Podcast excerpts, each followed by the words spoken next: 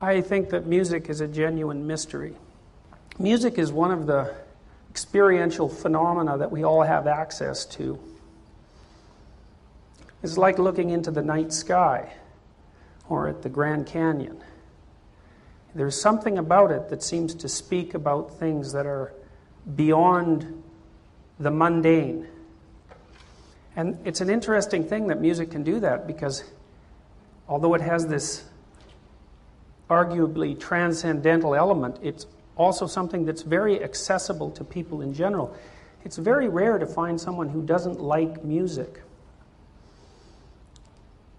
So it's transcendental and universal at the same time.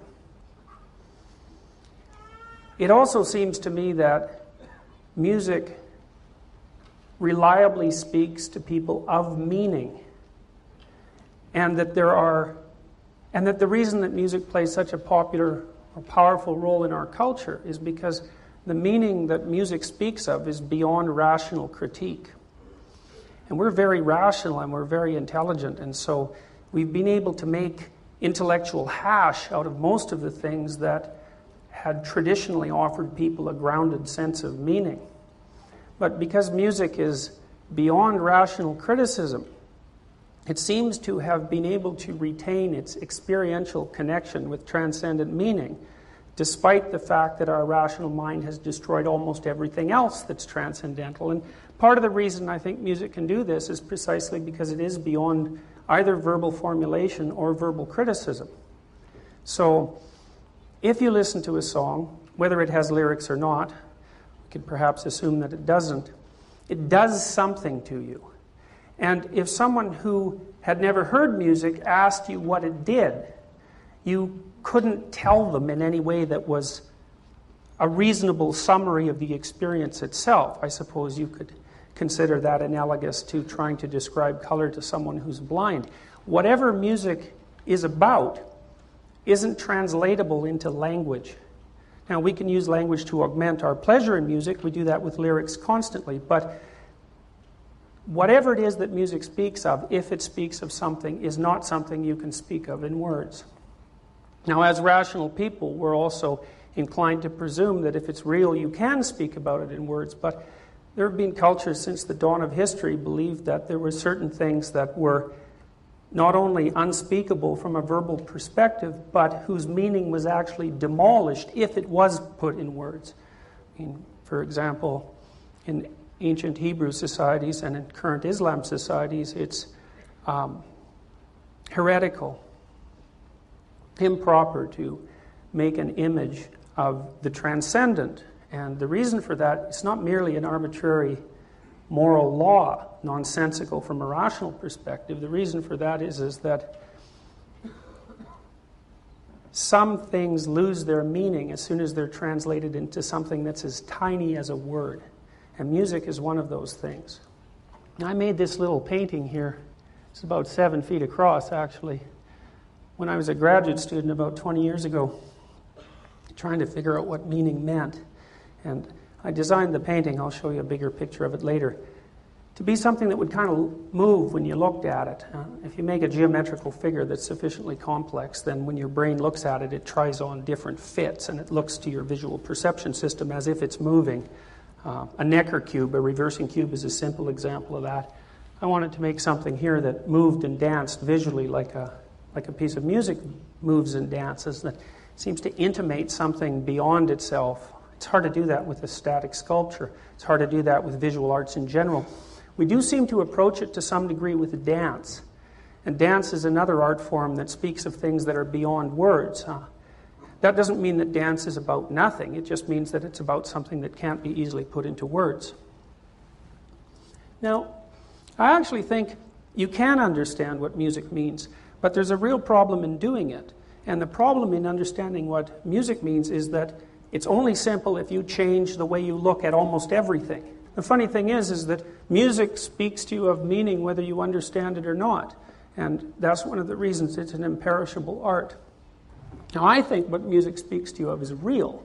In fact, I think it's more real than anything else.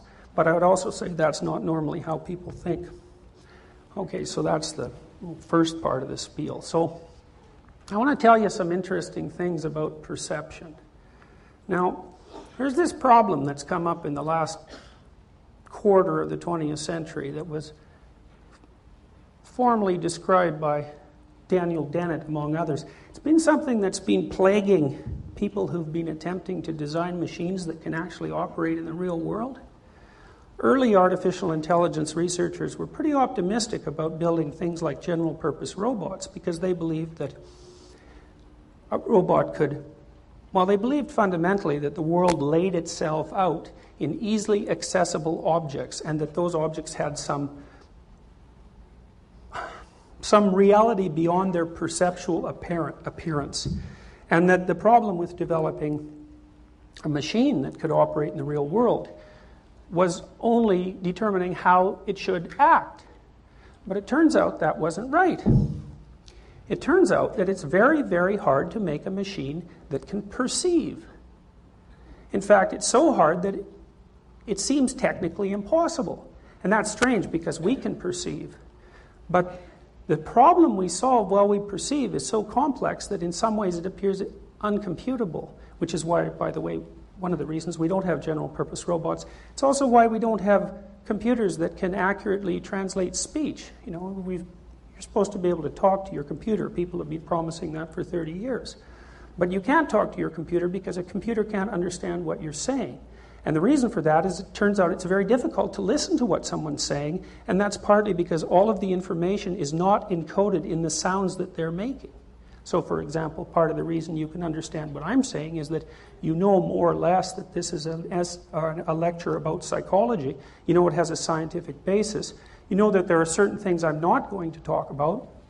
The entire context within which you sit informs your understanding of my speech. And every word I say helps build a framework for you that informs your ability to understand each word. Computer just can't do that. Well, Dennett called this the frame problem. And the frame problem was put in a very simple way by Medin and Aguilar in the MIT Encyclopedia of Cognitive Science. Medin and Aguilar pointed out that you can categorize a relatively small, finite number of objects in virtually an infinite number of way, ways. And you might think, well, what does that have to do with looking at the world? And the answer to that is, well, perception is a form of categorization. When you look at something, you know what that thing is. Your visual system is doing a kind of classification. But it turns out that there's a very large number of ways to look at things. So, for example, right now I'm looking at you as if you're an audience full of people. But if I was an Impressionist painter, I could be looking at you as if you were surfaces from which certain colored lights were reflecting. And you might think that that, I suppose, in some way is obvious, but it's useful to remember that when the Impressionists had their first shows in Paris, basing their artistic production on this transformation of perception, they caused riots. All right, so perception is a very difficult process, and artists actually teach us how to see. And I don't mean that, in, again, I don't mean that in some impractical way. I mean that the way we use our eyes is, has been informed from, for hundreds of thousands of years perhaps, by the experts among us who were able to use their visual systems better than anyone else and who could communicate that. It's hard to see the world. Well, you can think of that if you're playing chess. You know, we had to build big computers to beat grandmasters at chess, and they can barely do it, and that's all they can do, right? Big Blue plays chess, but it can't walk down the street, and it's not good at riding a bicycle. It's a one purpose machine. And the way it plays chess isn't the way that people play chess. It plays chess by doing a reasonably exhaustive search of every single combination. And on a chessboard, there's an unbelievably large number of potential uh, combinations of moves. It's, it's immense. And a chess game is a rather bounded world. You know, all things considered, there's a finite number of men. They have finite rules, but nonetheless, it's an unbelievably complex uh, environment in terms of its space of possibilities. Expert chess players appear to identify configurations of men that have some relevance. So, what they're able to do is to look at the board and rapidly determine what they should pay attention to and what they shouldn't pay attention to. And they develop that skill by practicing over thousands of games and studying chess games and so forth and so on. We don't duplicate that with a computer. And so, what you could say is that an expert chess player is an expert at being able to see a chessboard. And they see extremely well, and then once they've seen, they can kind of put constraints around the cognitive complexity of the problem and operate within that. Well, you guys are doing that all the time when you look at the world, but there's so much of your brain devoted to it, and you're so bloody good at it that you, you don't even know what's happening. And when you look at the world, it's like, there it is, and that's all objective and obvious, and there's the objects, and, you know, they have nothing to do with your perception. But it is absolutely not that clear. And it's not clear for a lot of reasons. I mean, one is the frame problem. The other is, is that it turns out that when you look at the world, you don't see objects and then think about them and then figure out how to act. Your eyes map onto all sorts of parts of your body. So, for example, the, your retinas map right onto your spinal cord. And that means your eyes can make your body move without you, with you, without you thinking and without you seeing. That's a pretty weird thing. It's hard to understand until you understand that what your retina is doing is picking up patterns. Because it's like a matrix, right? It's like a TV screen. It picks up patterns from the outside world, and then it translates them into patterns of motor output. There's no intermediation of perception whatsoever if you're moving very quickly. And there can't be because it takes you too long to see anything to be fast. That's why, by the way, when you drive down the road in your car, you don't look right in front of the hood. So what good is that? If you see it in front of the hood, you've already run over it. You have to look like half a second down the road because anything that happens to you closer than that, it's already too late. So you look far enough down the road so that you can get your body to do what you want it to do and take into account how long it takes you to see the world, which may be up to half a second. I mean, that's one estimate. I think that's too long, but that's the standard estimate at, at the time. Half a second's a long time. You go 40 feet in a car going 60 miles an hour in half a second. The point I'm making there is that when you see the object, the seeing produces the action. So, for example, you have a little mechanism in your motor system that allows you to grab things. And you practiced the hell out of that when you were two years old, right? You were just grabbing things left, right, and center until you got the grip motion down to an automated state. Well, if you look at a cup, the act of looking at the cup reduces the threshold for activation of the grip mechanism. And that isn't because you see the cup and then you think, I'll pick it up. It happens as a consequence of seeing it. And it turns out that when you're looking at the world, you don't see objects exactly. What you see is things that it's useful to interact with. And those things are more like tools. And so I would say, well, you're looking in this room, and what you see are things to interact with. And you think those are objective objects, but they're really not. And, or maybe they are, but they're a very, very, very tiny subset of all the objects you could see in this room. Someone like a schizophrenic whose perceptions have been somewhat fragmented they have a hard time focusing on the universal class of usable objects that everybody looks at. And so a schizophrenic, and sometimes an artist too, can get lost in contemplation of the complex patterns in the, in the carpet, or the shades of colors that are in the person's shirt next to you, or all these complex things that you can see around you but that you pay no attention to whatsoever. How do you ignore all that? You ignore almost everything. 99.9 and far more percent of everything that's around you. You don't see. You see relevant things. And we really don't know how you do it. Now, you know already how complex a chess game is and how uncomputable that is. Yet you're interacting with an environment whose complexity leaves a chess game in the dust.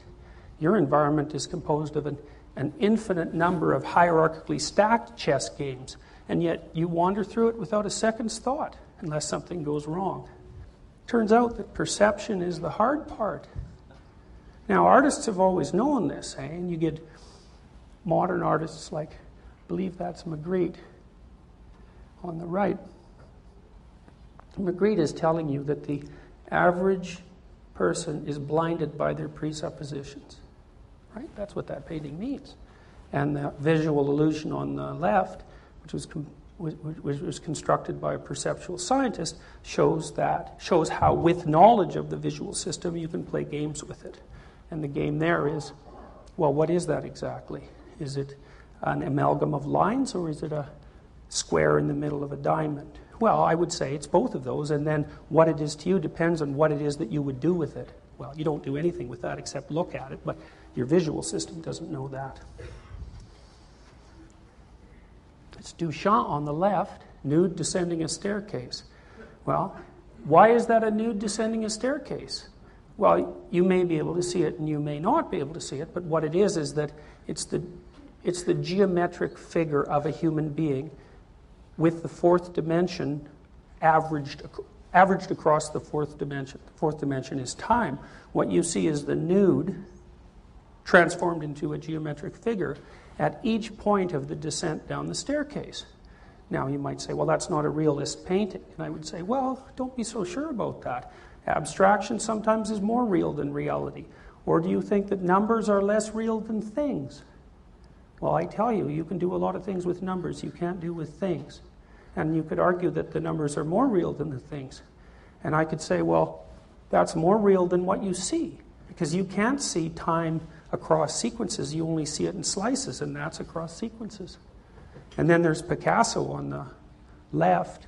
And part of what Picasso was doing, apart from playing with time and angle, was trying to determine just how badly you could mangle and decompose uh, um, an iconic image and still be able to recognize it as an image. And it turns out, well, there's not a single thing in that painting that's reminiscent of a face. It's the gestalt that does it. And you have a specialized system in your brain. It's attached to your emotional systems in an area called the amygdala that partly deals with fear, that is a specialized face detector system. And it's so specialized that if you turn faces upside down, it loses about 60 or 70% of its ability to discriminate. It's really specialized. You look at people and their faces pop out, and you think, man, there's so much difference between faces. There's not that much difference at all, objectively speaking, and it's certainly possible for you to ha- have a stroke that will leave you almost entirely intellectually and perceptually intact, and yet be absolutely unable to tell one face from another. Well, on the bottom left, I guess that's a little girl. Well, how, how is it that you can know that? Well, it's partly because Picasso has taught you to see things like that, but also because your visual system is unbelievably good at producing rapid abstractions. Think about it this way you know those simple drawings that kids make of stick figures? Those aren't simple, right? Because a stick figure doesn't look anything like a person. In fact, it looks about as unlike a person as anything possibly could and still be a person. The thing that's so interesting about a kid's stick figure is it gives you insight into the tremendous ability of them to abstract away from reality, right? And they're really not images at all. They're like hieroglyphs. They're quasi-linguistic representations because you know a stick figure is the next best thing to a, to a written symbol. Kids, they just generate those nonstop. House, this is a house. Got some smoke coming out of it, right? You recognize that house in no time flat. Kid, three years old, four years old, can spin one of those off in no time flat. Their perceptual systems are unbelievably sophisticated, and they do not merely map self evident objects onto the cognitive system. Perception doesn't work like that at all, and it's difficult to overemphasize that. A nude, two people on a beach, grief. Now that's a really interesting one. Eh? You can just nail that as grief in no time flat. Why? Well, the color, it's death, green and purple. The I don't know what he did with the eyes, why it manages it so well. And this appears like a tear, I think. And this, of course, is a handkerchief. It's a striking image and so mangled that it's almost beyond recognition. Nonetheless, you can categorize it from an emotional perspective in no time flat. What's that? It's a Dalmatian. There's the head. Do you see it? There's the leg. There's the leg, there's the back of it. Does everybody see the Dalmatian? How many people see it? It's there, right? How many people don't see it? Well, is it there or not? Collar, head, shadow, leaves, background, sidewalk. Once you get it, you can't not see it. If you don't get it, if you don't grip it as a gestalt, what is it? Random patterns. Well, they're not random, but that's only because you've had you're familiar with dogs and living things. That's as much of a random pattern as anything you could generate, except that it also happens to be a dog.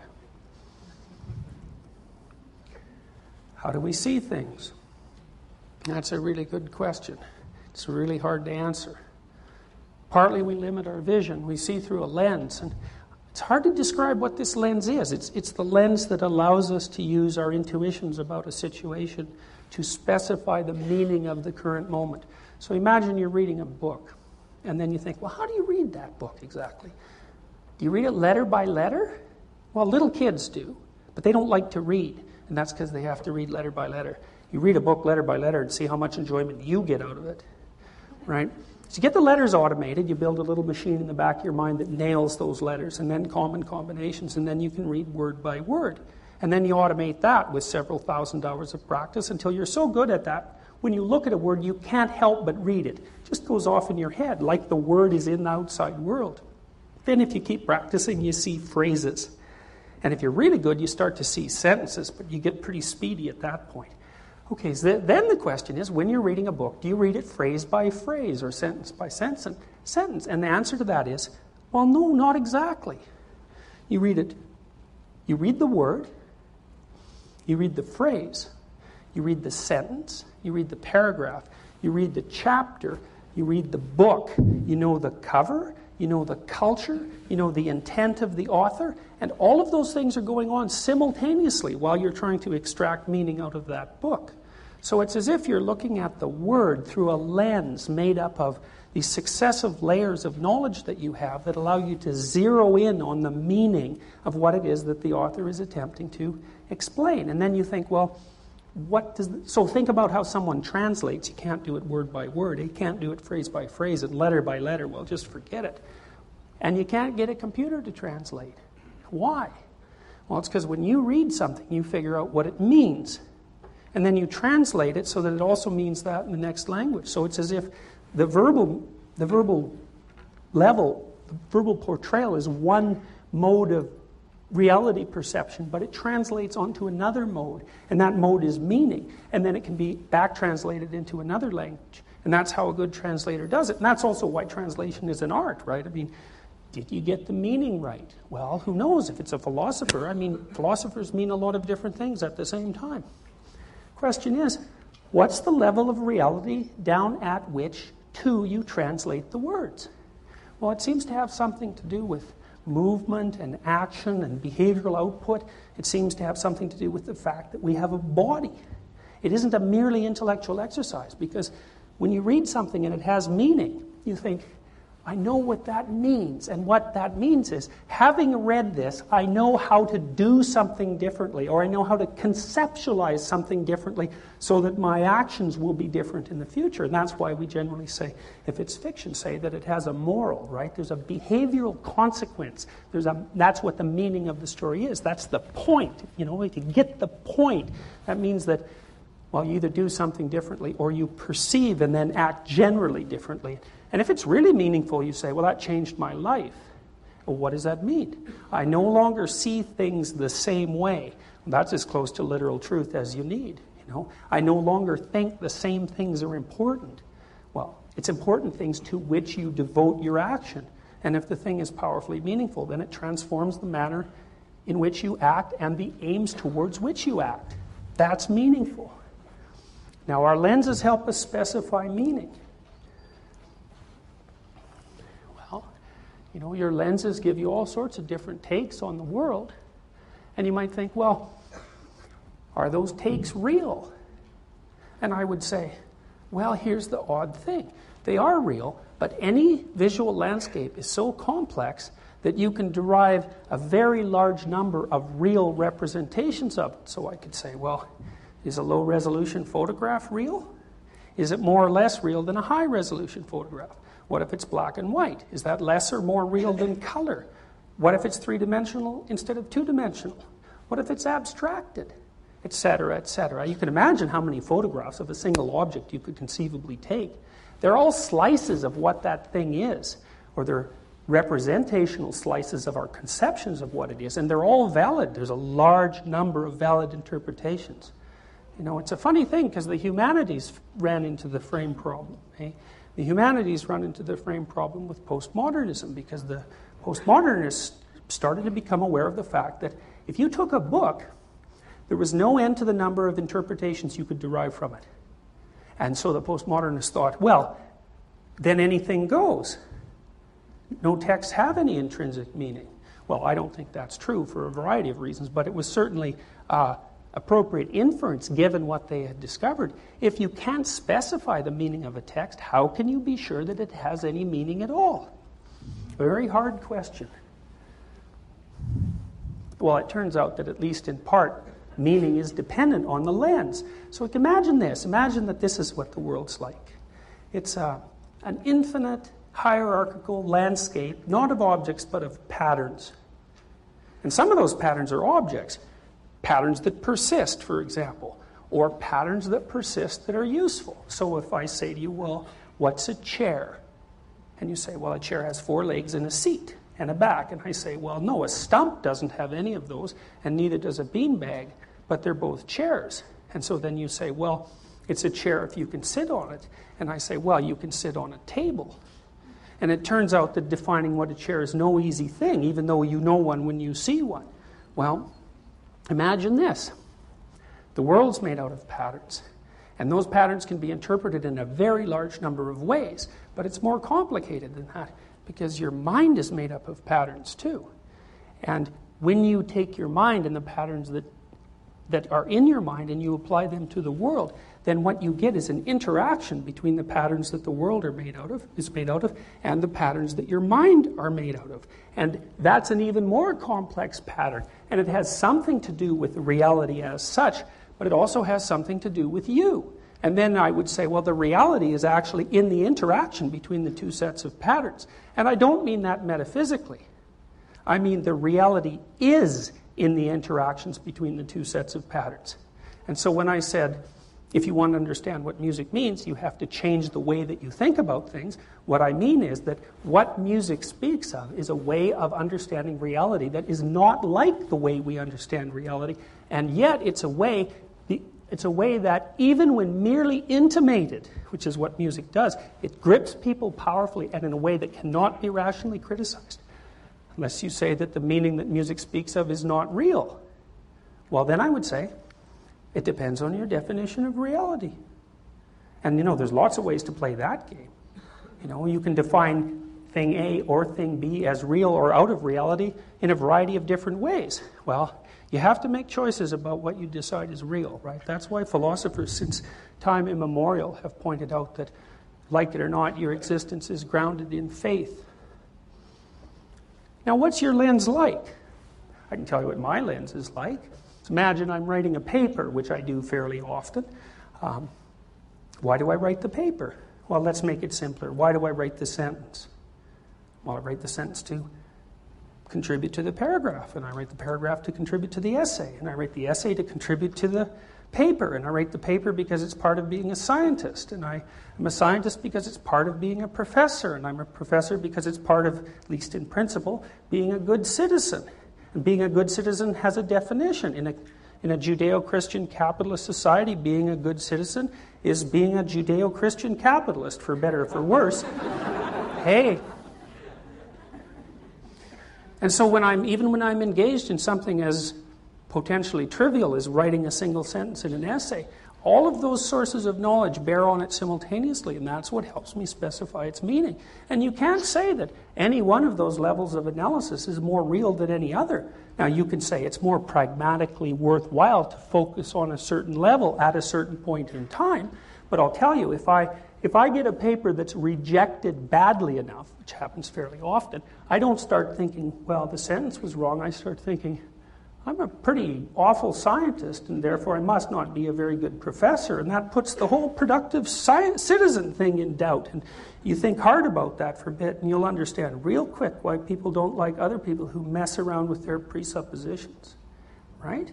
because it goes pretty quickly up the old reality hierarchy from you have a stupid idea to your, you know, your, your moral grip on your privileged position is uh, unjustifiable. Well, let's take a simple lens. Okay, how do you look at the world? Well, you're a motivated creature and you're alive and you're always doing something, fiddling around with something. You know, in, in the old Mesopotamian creation myths, the goddess who lived underneath everything, she'd always come up in a terribly destructive roar because people were running around on the planet doing things and disturbing her. Well, we still believe that, right? Because we believe if we mess around with the environment long enough, some all hell's going to break loose. But you know, we're always running around messing things up. That's what we do, right? We're going from point A to point B, and you know how it is. You have a goal, you pursue it, you get the goal. As soon as you get the goal, you have another goal, and you pursue that. As soon as you get that, you, it's Sisyphus. Roll the rock up the hill, rolls down the hill. Roll it up the hill, rolls down the hill. Eventually, you get tired of that, and you die. You're stuck in one of these, eh? And it gives your life value because it turns out that the way your emotional systems work is that they only work if you have a goal. So you have a goal, whatever that is, and then anything that happens to you that puts you closer to the goal, that makes you happy. And it turns on your systems that make you go ahead, move forward, be attracted to. Anything that gets in the way of your goal, depending on its potency, produces negative emotion anxiety, frustration, disappointment, shame, guilt, anger. Stops you or makes you move backwards. You're a pretty simple creature in some ways. You're going somewhere. If things are going well, you're happy because happy means things are going well in progression to a goal. And if they aren't, you're not happy. Forward, stop, reverse. Forward is happy, stopped is anxious, reverse is frustration, disappointment, pain. We're linear creatures and we're always on the move. And we look at the world through a motivated lens, right? This isn't secondary. It's not after perception. It informs perception itself. Which means really that you can't look at the world without wanting something. And which also means that the way the world looks to you depends on what you want. Now, that's a scary thought. What do you see when you're looking at the world? Well, you see, they're not objects. They've been called affordances. You see, things that have relevance to you. Well, a thing has to persist a bit for it to be relevant to you. So, a lot of the things that we see are objects, but not everything. There's one, here's an ad hoc category. Firemen can see this, but other people can't. Things to take out of your apartment while it's burning down. Okay, now that's a category, right? You can even imagine that as a perceptual category, but the things that it contains share virtually no objective features. Pets, spouses, probably. things of sentimental value, money. Well, then maybe the list gets more difficult to define, but you understand, you see, that the goal there, which is to get out of the apartment before you die with some things of value, defines what you see. And you may object, well, I wouldn't actually see that. And I would say, oh, yeah, you would. If you're looking at a bowl of fruit and it has three bananas and two apples and an orange in it, and I ask you what that is, and you say it's a bowl of fruit, what you see is fruit, not two apples and a, whatever I mentioned, two bananas, two apples, and a peach. You see fruit. You see what you categorize, or opposite, you categorize when you see. So you're moving along from where you are to where you want to go, and you parse the world up into useful things that get you to where you want to go and annoying things that don't. And if everything works out fine, well, you get here, then you have a new one of these. But there's a catch. Now, here's the catch. When you look at the world, you hardly see anything that's there. You know, you're simplifying things. But everything that you don't see is still there. So imagine that you're inhabiting this little sort of simplified and somewhat perfected domain all the time. It's wandering around you. It's, it's, it's part of what you inhabit. But the real world, whatever that is, is out there. Now, I've oft, often thought about the story of in Genesis, you know, the story of Adam and Eve in that regard. Because what you have there is a kind of paradise where everything's really going well. And you know, you've all lived in a paradise like that when things were going really well, right? But there's always snakes in those paradises. And the reason for that is just because things are going well doesn't mean you've accounted for everything. And you can't account for everything. So there's always something lurking around from underneath. And if you go and mess with that thing, then all hell breaks loose. And you think, well, has that ever happened to you? Well, sure. It happens to you if you have a relationship and the person you're having a relationship with cheats on you. That's a snake for sure. It happens to you if you're well and then you're not. It happens to you if you're dependent on a family member and they die.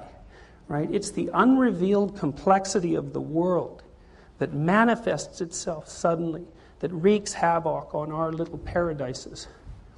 Well, and we're so damn curious, eh? We just can't leave well enough alone. That's human beings for sure, right? Just like the Catholics say, heritable sin, right? You put people in a paradise and you tell them not to do one thing, and you can bloody well be sure that's the first thing they're going to do. Because we're so curious, we cannot leave things alone. We're always unraveling sweaters and looking at things we're not supposed to look at, and so on and so forth. And, you know, it's a great thing, and we learn a lot, but we pay a big price for it. The question is what do you look at when you don't know what you see? What is it that you see when you don't know what you see? So think about it this way this is a very, very hard thing to understand. Remember when the towers fell? What did you see? Well, you say, Well, I saw the towers fall. And I'd say, No, no, no. If all you saw was that the towers fell, you wouldn't have looked at it 50 times. Why did you have to look at it 50 times? Well, because you couldn't believe it. What did that mean? It meant that the event was so complex that you couldn't perceive it. What fell? Uh, the monetary system in the US, the Western economy, um, it was the transformation of the Cold War. Uh, it was a new paradigm. Um, it was a battle between good and evil. That popped up pretty quick, like the next day, pretty much. You had to look at it over and over and over and over because you didn't know what you were seeing. You didn't know how to see what you were seeing. And you think, okay, I don't quite get that. And then I would think, okay, when you're driving your car and it breaks down, what is it when it breaks down? And you might say, it's a car. And I would say, if you persist on thinking that that thing that isn't moving is a car, you're going to have nothing but frustration. Because what it is now is a very complex assemblage of parts you don't understand, one of which is key to transforming it back into a car. And so what happens is that it reveals itself suddenly as a consequence of its non compliance with your wishes as the complex structured entity that it actually is And you have to go pay a mechanic because the mechanic knows the magic sequence that will turn this intransigent bit of complex junk back into the simple thing that you can drive to work. Well, and you'll pay for that, right? Because it's valuable. Because for you to get that thing back to being a car, it'd take you maybe 10 years. Because what do you know? And you're more likely to make it worse. The mechanic will just go tap. And you'll say, Well, you've charged me $500 for that. And he'll say, Well, it's a savings for you, right? You don't know where to tap. It's a long trip. What do you see when you don't know what to see? That's what I think music is about. Now, I'll tell you why. So, what music does, think of Bach. Now, what he does is he, he takes this temporal span and then he builds these complex patterns across it, right? And some of the patterns go like this, and some of them go like this. And some of them go like this, and there's a pattern here, and a pattern here, and a pattern here, and a pattern there, and some of them are going backwards. I mean, the guy's complicated, you know. Um, it's stunning, actually. He actually wrote a song that you can play upside down and backwards, and it's the same song. Man, it's unbelievable. Bach wrote so much music that it would take a, a, a talented copyist, someone who just copies music, 40 years of eight hour days just to transcribe it. Anyways. Bach, he presents you with this landscape. It's an abstracted landscape, but what the landscape says is look at all the cool patterns. There's just layers and layers of them. And then he, he asks your perceptual system. Says, Here, focus on this one. There's this little interesting thing happening. It's partly patterned and predictable, but not too much because then it's like a computer wrote it. It's patterned and predictable, but it has this little edge of novelty on it. And that's, that's interesting. That novelty keeps you gripped. And you can pick out the patterns. It's as if you're turning them into auditory objects. Well, with Bach, you can do that at 10 levels at the same time. It's an analog. It's an analog of the real world. And you get that as soon as you stop thinking of the real world as a simple place of objects.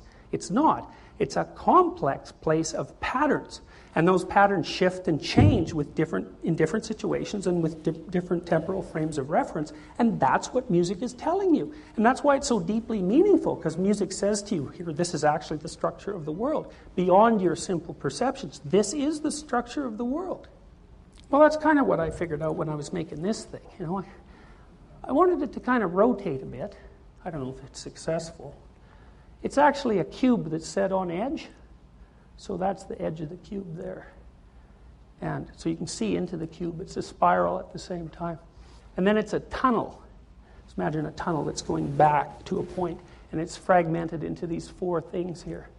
And so it's like things are bursting out of the middle of this tunnel, and that, that's what music is like, right? There's this just constant uh, onslaught of new, complex, patterned forms. I thought, what does that mean? It means something. Listen to music. Think, this means something. This means something. I can feel it, like I can experience it. And I say, well, if you experience it, it's real. Well, you might think, well, the meaning of music isn't real. Well, it depends on what you mean. Right? It depends on your presuppositions. I think what means things is real. There's this old idea, you know, this is a funny little turn of phrase, but I like it. You know, materialists, they think the world's made out of matter. Right? Well, this perspective isn't predicated on that idea. This perspective is predicated on the idea that reality is made out of what matters. And music expresses what matters. Well, then you think, well, is there any reason to think that way? Well, and I would say, well, Solzhenitsyn, he said, taking a page from Dostoevsky, said, Beauty will save the world. It's a funny thing, eh? Because Solzhenitsyn is actually one of the people who helped save the world because his truth was, at least in part, responsible for knocking down the tyranny in the Soviet Union. You know, so maybe he's someone worth listening to. Well, what's meaning worth? Well, if you listen to music, you know. You can experience what music does to you. It's direct, it's in your own experiential field. The problem is you can't exactly quantify or qualify it by referring to other people because it's a personal experience. But just because it's a personal experience doesn't mean it isn't real. Pain's real, or isn't it? Well, I tell you, if you're in enough pain, you're not going to be rationally arguing about that point. You know, we have an idea in our culture that it's what we know that saves us, in a way, you know, that, that, that keeps us able to cope with all of the pressures of being alive. And that's true, you know. What we know is very, very useful, but it's not useful enough because no matter how much you know, there are certain problems that you still have. And they're, they're eternal problems. There are the problems that you're fragile in all sorts of ways mentally fragile, physically fragile, emotionally fragile. You know, you're not as good looking as you might be, et cetera, et cetera. And no matter how much you know, none of that's really going to change. And so you find cold comfort in knowledge. And I'm not putting down knowledge. Knowledge is a great thing, but it's not enough. And so then you think, well, what do you have except what you know? And then I would say, you have what you don't know. And there's a lot of that, right? You're never going to run out of what you don't know. And then I would say, well, then maybe what makes the difference between having a life that is acceptable and, and appropriate, and one that's resentful and, and full of hatred is what sort of re- relationship you establish with what it is that you don't know. There's always more to learn, and, and you see in, in fairy tales and in religious mythology, people are always exhorted to be humble. It's a very annoying thing to be, I would say, but there's a funny, there's a twist on that. It's a, it's a very interesting notion because the humble person isn't exactly meek. The humble person is someone who knows that the expanse of what they don't know supersedes the expanse of what they do know, and so that it's in the encounter with what's not known that all the real information, that's where all the action takes place. And you kind of know that, eh? Because when you're really interested in something and it grips you, you know you're right on the edge of where all the information is coming, right? That's what makes it exciting. You know something, but you're on the trail of something you don't know, and that really grips you. And it should grip you because that's where you're getting all the new information. And I think what music does, as far as I'm concerned, is it speaks to us about what we don't know. It says, look, there's outside of our presuppositions, there's this domain that, that is constantly patterned and informative and meaningful. And if you're open to it in the appropriate way, which is to pay attention to the limitations of your knowledge and to watch what you're doing in more than a merely intellectual sense, that this unknown patterned expanse is richly informative and sustaining. And I think that every time you listen to a piece of music and it grabs you, that's what it's telling you. And I also think you know that. Now, you don't know to say it, but there's lots of things you don't know to say. You don't know how to keep your heart beating. You don't know how to walk. I mean, the list of things you don't know is a very long list. And the mere fact that you don't know it doesn't mean that it isn't true. Well, then you ask yourself, with regards to your relationship with something like music, is what it says real or not? And I would say, like pain, what music tells you is so real that it makes other things that are real seem to pale in comparison. Well, you know, I like music a lot, so maybe that's an experience that it, that's idiosyncratic to me. But then you have to explain, I suppose, why music has had such a powerful grip on our culture. Or, it's funny, eh? Because I read a book on evolutionary psychology a while ago, written by Steven Pinker. Eh? It's this big, thick book. There's like one little thin chapter at the end devoted to aesthetics, music, and religion. And I thought, well, that's pretty interesting, you know, because for some people, like aesthetics, religion, and, well, let's say philosophy, is like this much of the book, with the rest of it being this much. And I mean, I'm not really interested in debating that. What I am interested more in saying is that there is a way to understand what it is that our aesthetic experiences tell us. But what they tell us isn't in the language that we normally speak. And the language that aesthetics talks in has something genuine to offer us. It's not epiphenomenal, it's not derivative, it's not secondary, it's fundamental and primary. It's about what things mean and how to act. And for us, that's a big deal because we need to know how to act. And the arts tell us that, and music tells us that in the most sort of comprehensive and the most comprehensive and abstract way. It's, it still grips you, though. It grips your body, even. It makes you move. It's abstract, but it's, it's concrete at the same time, and you can't argue it away. And if you experience it, you can see exactly what it means. And I think that when you listen to music, what you experience is what you should experience in relationship to reality. And I think it's that observation that does for you what it is that music does for you. And all great art does that, and all great literature. And I would say there's no reason not to assume it's real. That's it.